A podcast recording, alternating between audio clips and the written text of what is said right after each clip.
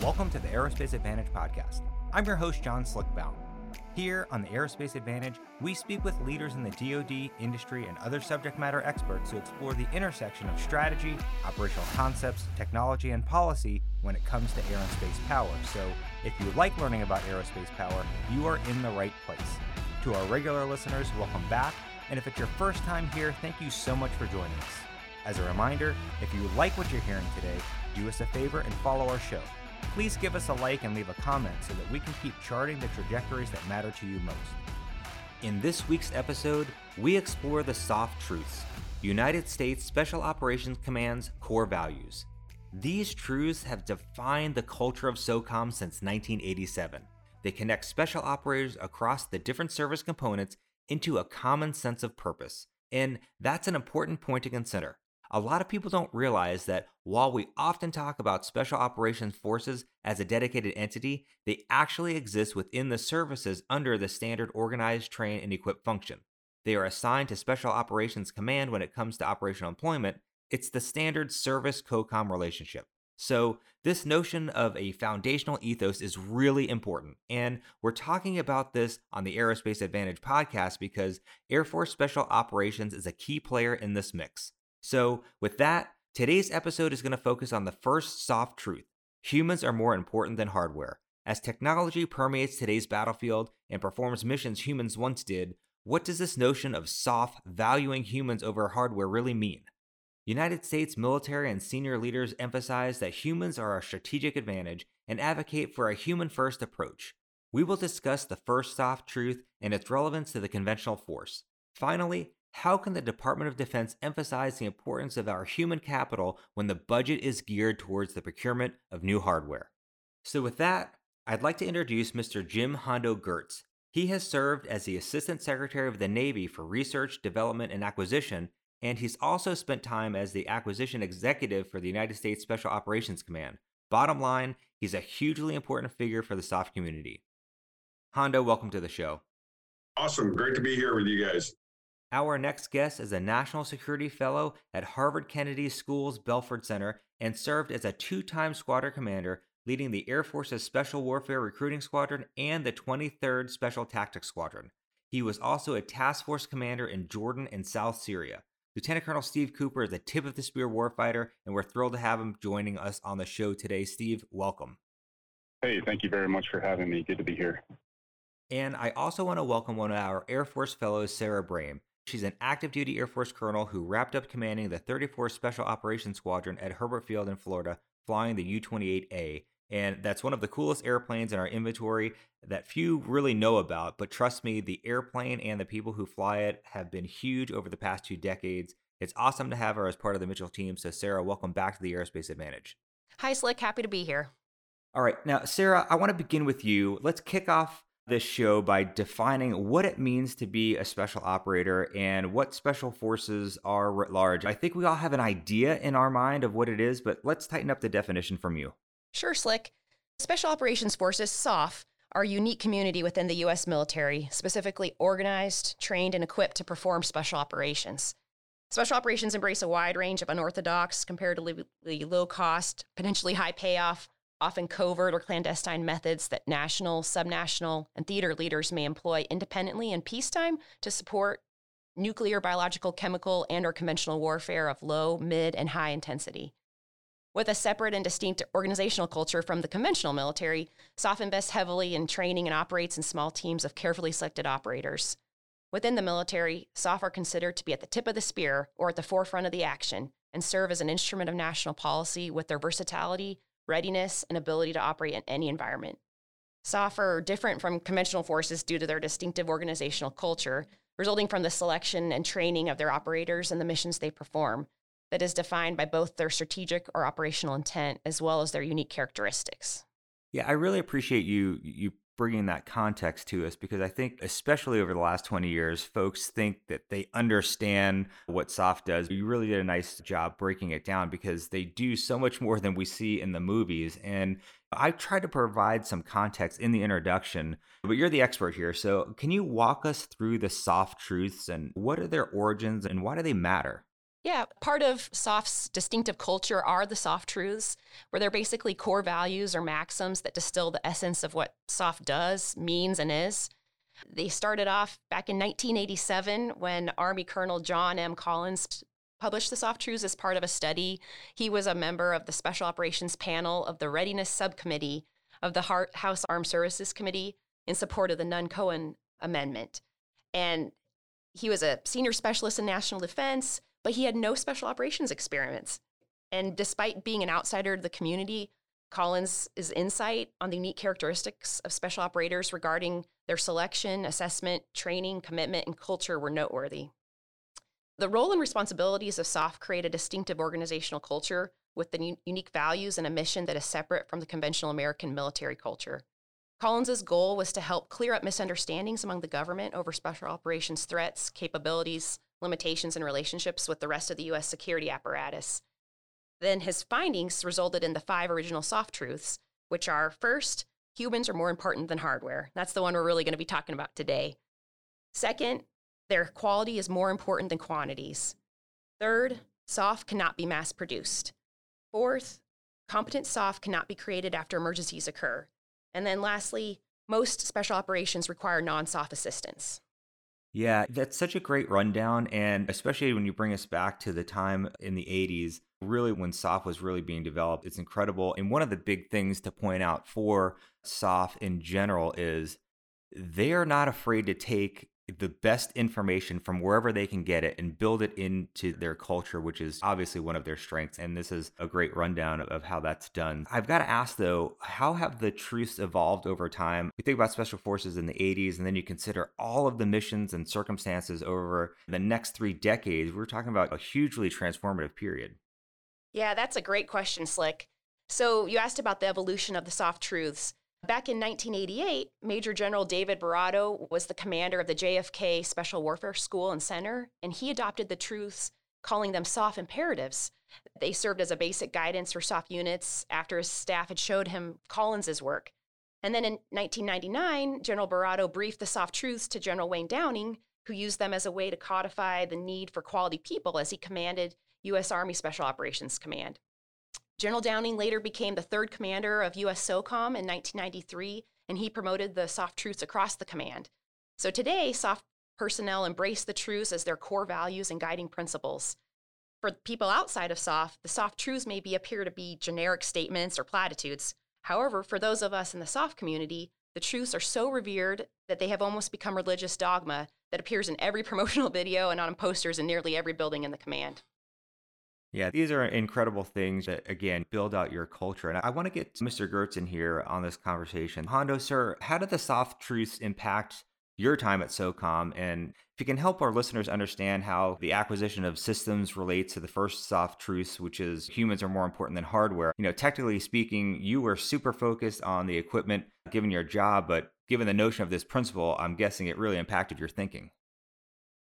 Yeah, thanks, Slick. It, it is not lost on me that the person in charge of all the equipping is talking about the first SOF truth that humans are more important than hardware. But as Sarah mentioned, it's a cultural entity that really drives the behaviors of an organization.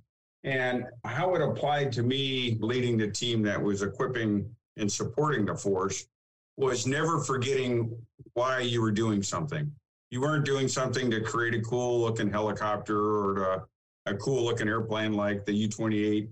It was about what's the impact it's going to have on the force and the mission the force is trying to accomplish. And in, in commercial terms, people talk about user centered design. It's been the buzzword. What it really means is your job is not to provide a piece of equipment. Your job is to enable those on point to be able to do the missions that they've been asked to do on behalf of the nation. And so it's just constant focus on why does it matter to the end user and not getting, not falling in love with a particular piece of gear or a particular program, or not continuing a program if it wasn't having a positive impact on mission, and then being very agile in your thinking about it. When I was a career Air Force guy, it's great to be back here with, with all my Air Force peeps. When I was doing big things like X 35, aircraft and JASSM cruise missiles and stuff. I had not come from a SOF community. And I was, when I got that as my second 06 command to go to SOCOM right at the height of the war in 06, I was taken a little bit aback. Uh, but the culture there is one of the things we say is you don't measure your value by proximity to the final objective. And it's this kind of team sport of what do we all need to do to contribute our unique skills, talents, and passions to enable the operator. And so that's as an acquirer, it was very easy for me to figure out okay, that is, I'm going to measure every single thing I and the team I'm leading do in through the eyes of the operator, not through the eyes of a piece of did the program deliver on time or schedule or all that. Uh, those were all secondary.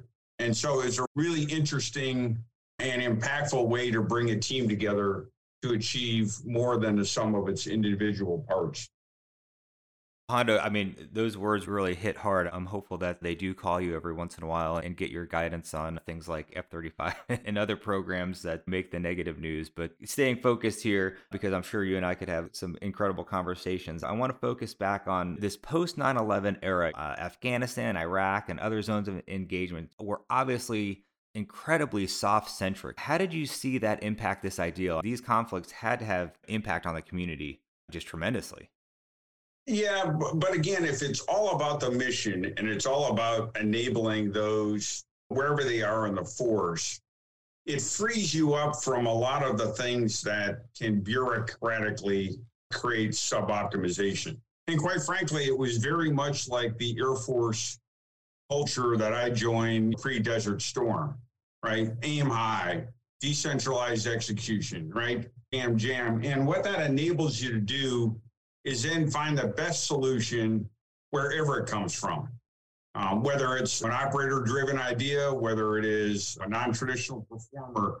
And so this constantly challenging yourself. And I would equate it to three kind of core traits that I think are useful for any listener to think about. Because when I think about transformational periods, when I think about those leaders that you know, you just wanted to follow anywhere that really had an impact. They had three core traits to me.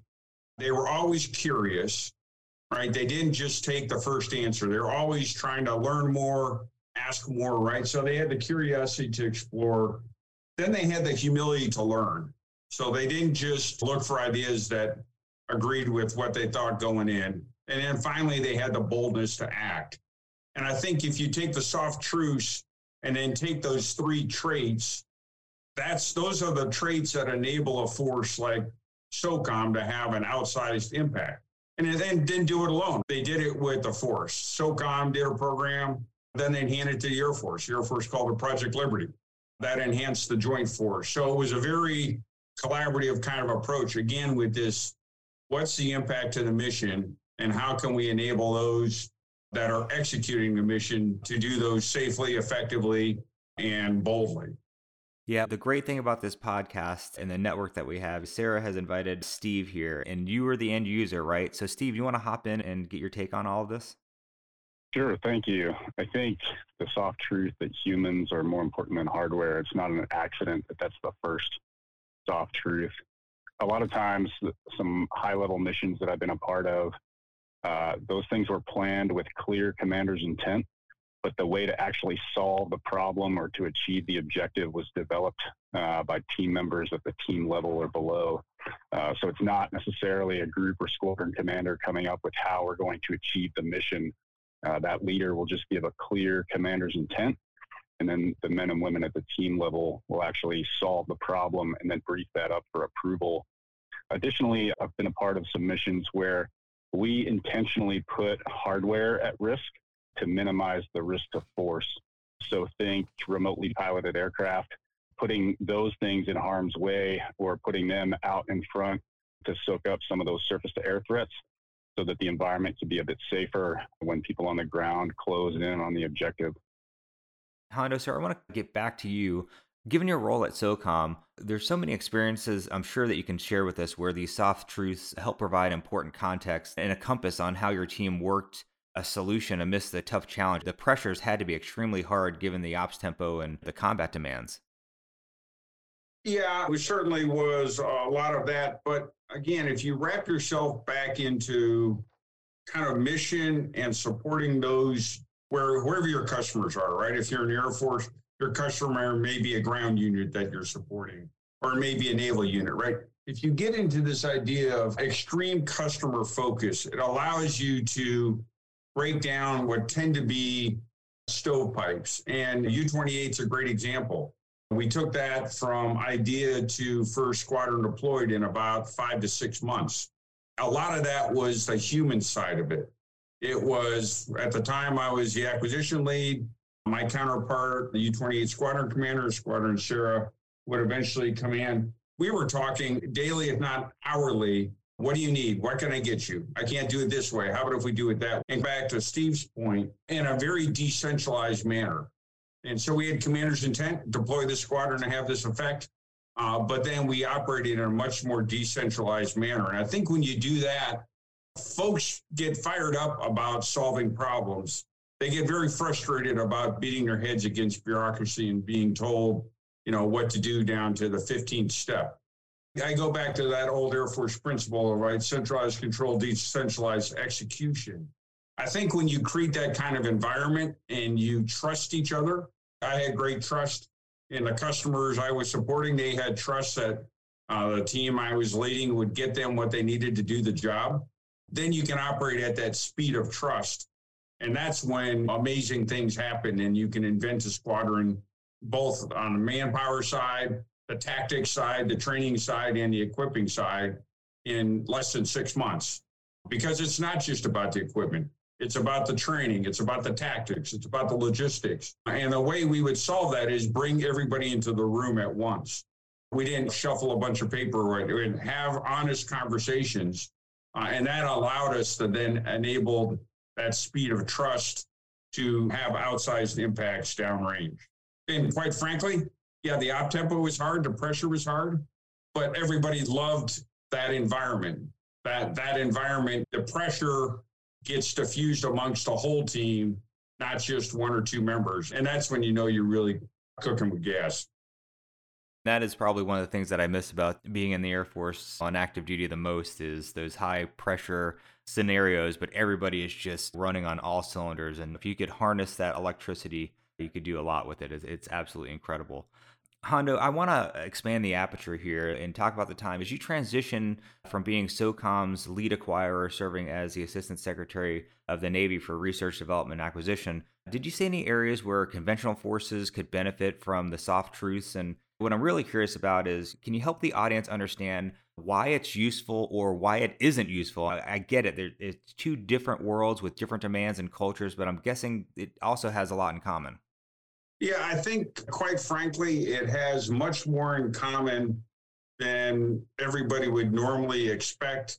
Uh, and quite frankly, it was one of the reasons I felt very comfortable going into the special ops world from the Air Force, because the Air Force I joined back in the late 80s was that jam. We're getting ready for Desert Storm. We're very mission focused. And one of the reasons that I was excited about going to the Navy was as we pivoted to China, it and the Air Force are going to be leading the joint force in that fight. And a very similar, very complex problem. How do we get after it?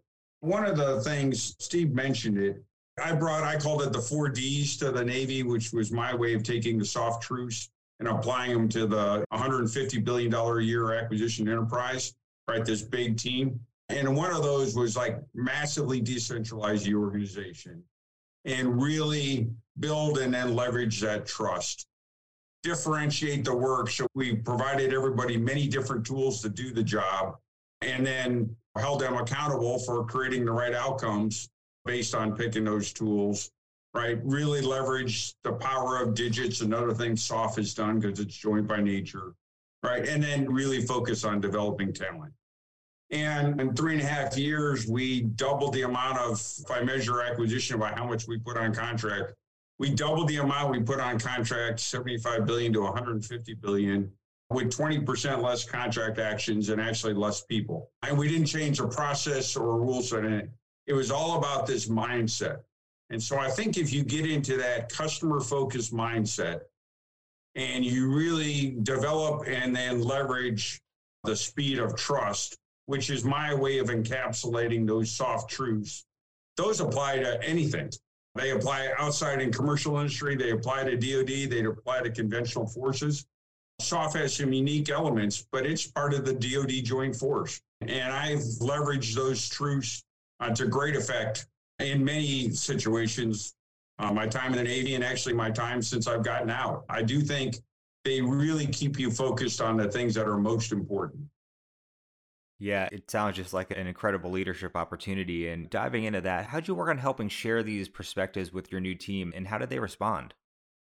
I think it's really, as a leader, people are really good. They're like bloodhounds, right? They can smell out leaders who are not as being truthful, being transparent, saying things but not doing things. And so I think teams respond when they see leadership trust them, right? We used to say in SOCOM, not a SOF truth, but a SOF saying, right? Trust till it hurts. And as soon as a team feels that there's that safety of trust and that they can bring their unique talents, whatever they are, to the table, and that they'll be heard, and then if they're they'll be incorporated in what the team's doing, it's amazing. You can see, like I said, in three and a half years, we doubled output with what I would say is just changing the mindset. Now, there's a thousand things you have to do to execute that on a daily basis, but I, SOF truths really all add up to SOF mindset, which is the same as DoD mindset. And as you see us all trying to pivot towards these new challenges as a nation, it's all about how do we bring that mindset to bear and then enable those around. As a leader, you've got to trust people, though.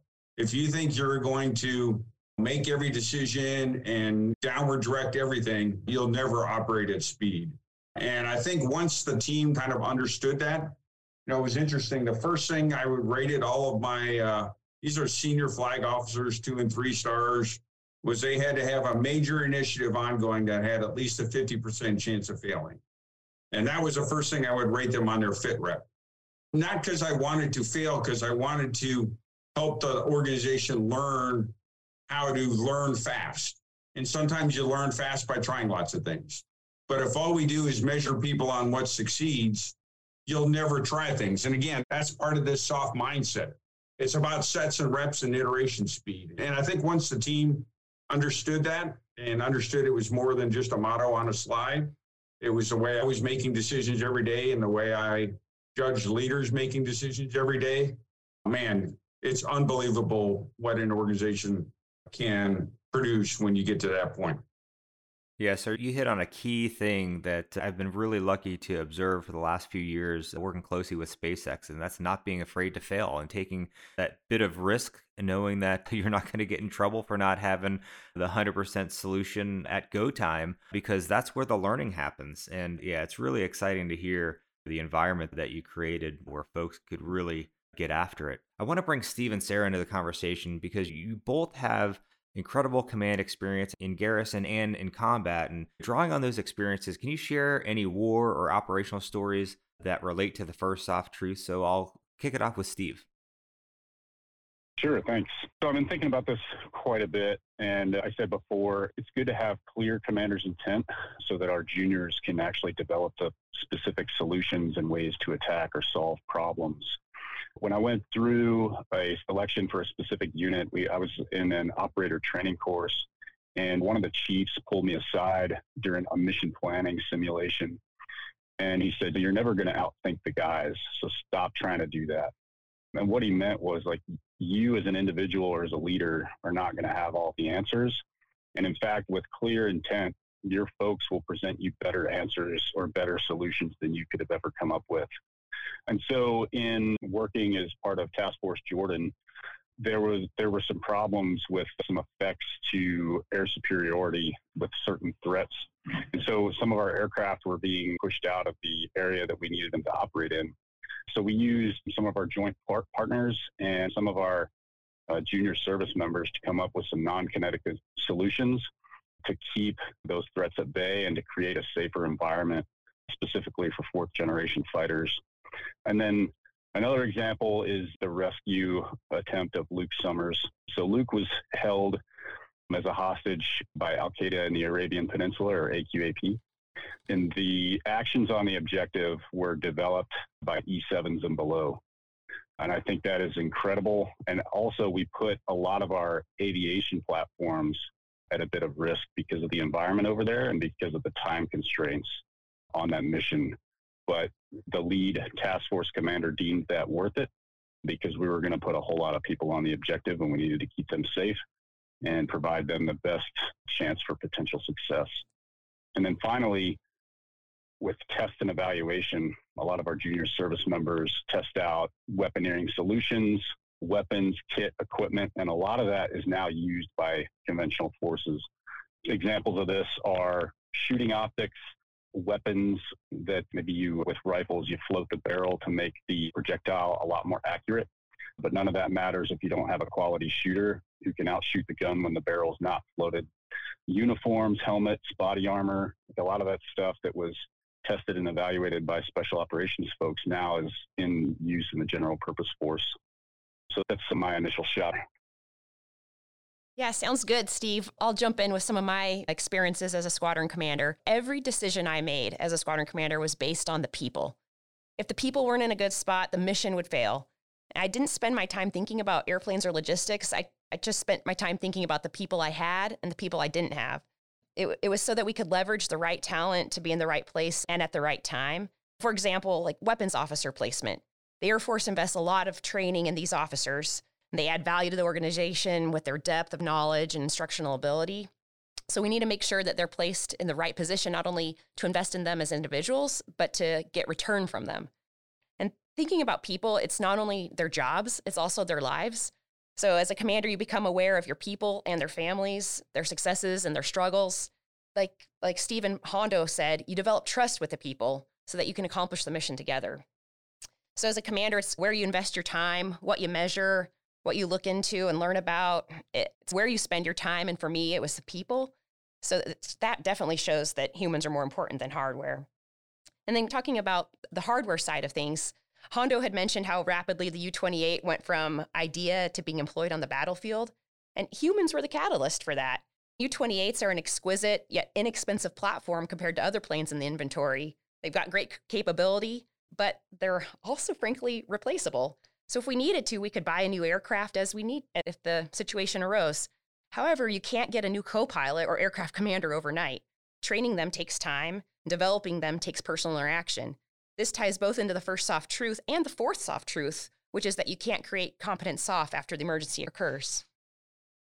That's the struggle, right? That is the, the key component. And hopefully, we as an Air Force continue to focus on people and generating the right folks. It's just incredible to hear both of your perspectives. So I appreciate that. I do want to ask Hondo, sir, while we have you here, looking at the future with the United States focus on China, last summer you co authored an article in the national interest called Forging the Industrial Network the Nation Needs. Can you talk us through how humans are the pillar of the network of systems and can make this team of teams really be more agile and ready?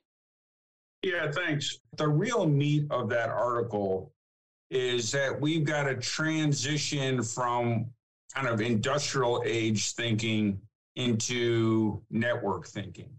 And I think SOCOM, because it's a joint force by nature, because of the pressures of the missions, and because of this, the SOF truths that underpin them, it was it's a great leading example of the type of network we have to create as a nation, as a joint force, and as individual teams if we're going to be both secure and prosperous as a nation going forward.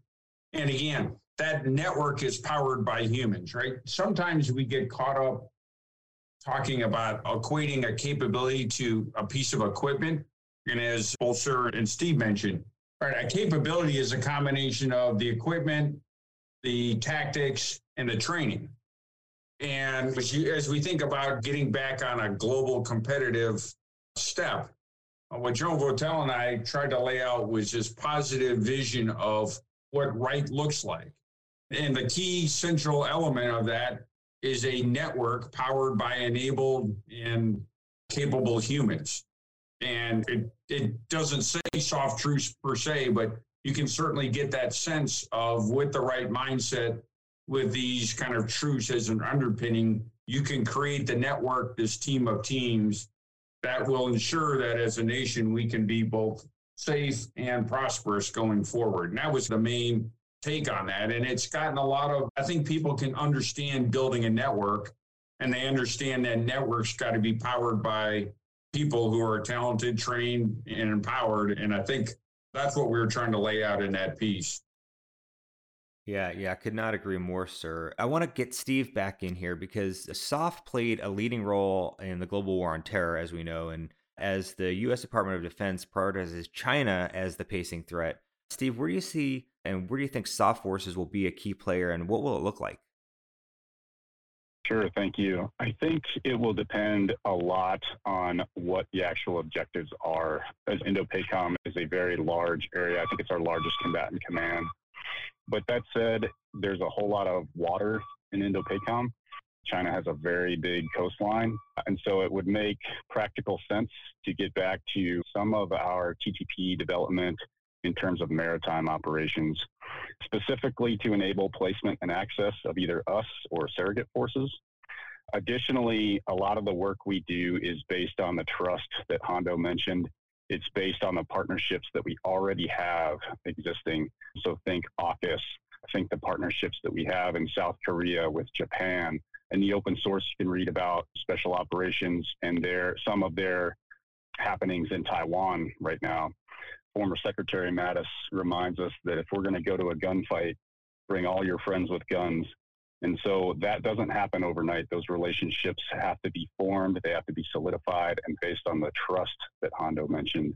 So I think leveraging our existing relationships, expanding on them, letting them know clearly where we stand and the strength of our partnership so that we can enable other countries to also take action, not just having the United States operate alone or having the U.S. in a leading role all the time.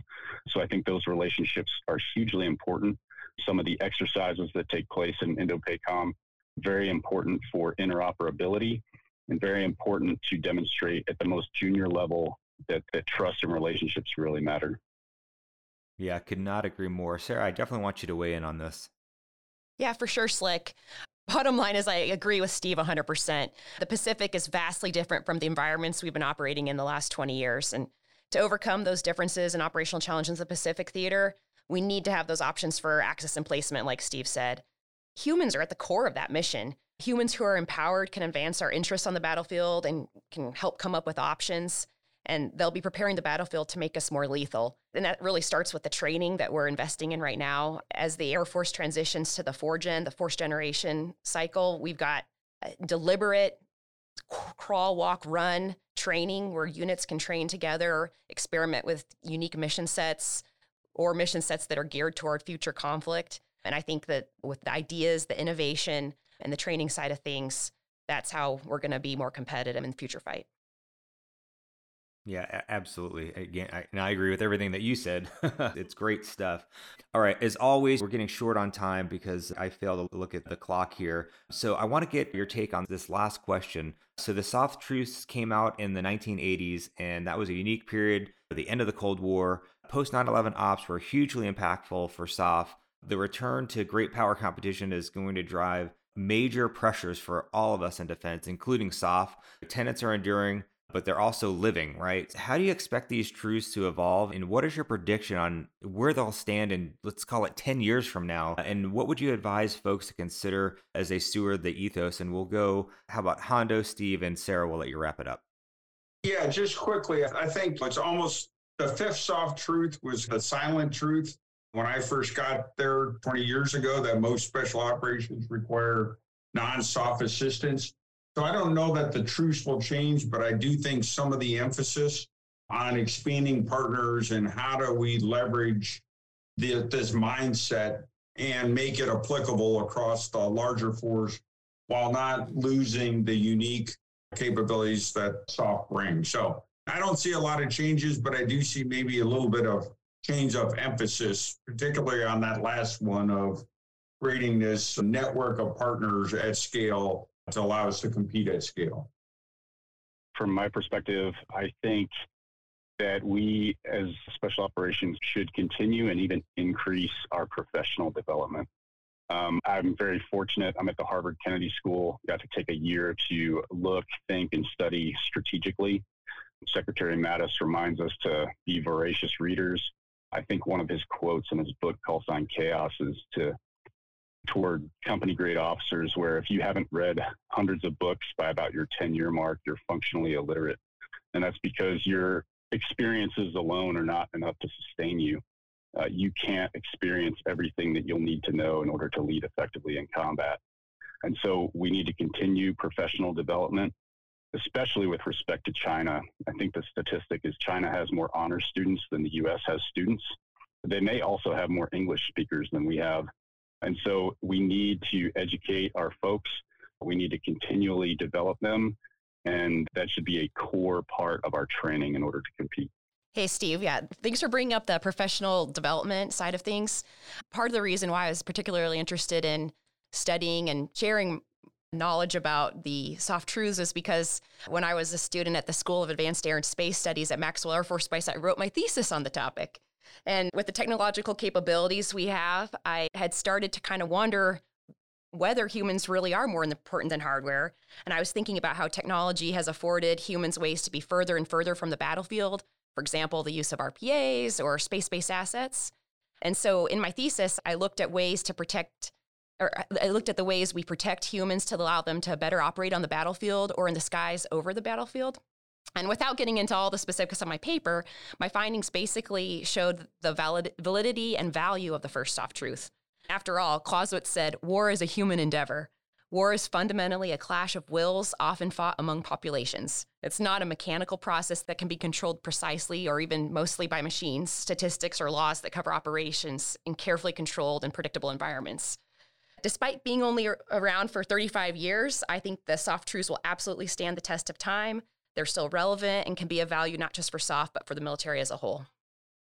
Yeah, I totally agree. And I've just got to say that this has all been absolutely fascinating and really appreciate the three of you giving our audience this unique look at one of the most intriguing communities in the Department of Defense. And you know, as a fighter dude, I definitely shared my time in the stack with special operations for aircraft while supporting SOF missions and everybody on the ground. And learning about the SOF truths is really going to help me better understand why SOF is the way it is as an organization of highly trained professionals, and it's always great to get to work with you. So, thank the three of you for being here on the Aerospace Advantage, and can't wait for the next one.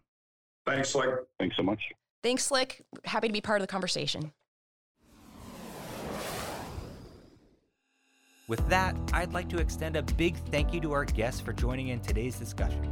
I'd also like to extend a big thank you to our listeners for your continued support and for tuning in to today's show. If you like what you've heard today, don't forget to hit that like button and follow or subscribe to the Aerospace Advantage. You can also leave a comment to let us know what you think about our show or areas you think we should explore further. As always, you can join in on the conversation by following the Mitchell Institute on Twitter, Instagram, Facebook, or LinkedIn, and you can always find us at mitchellaerospacepower.org. Thanks again for joining us, and we'll see you next time. Stay safe and check six.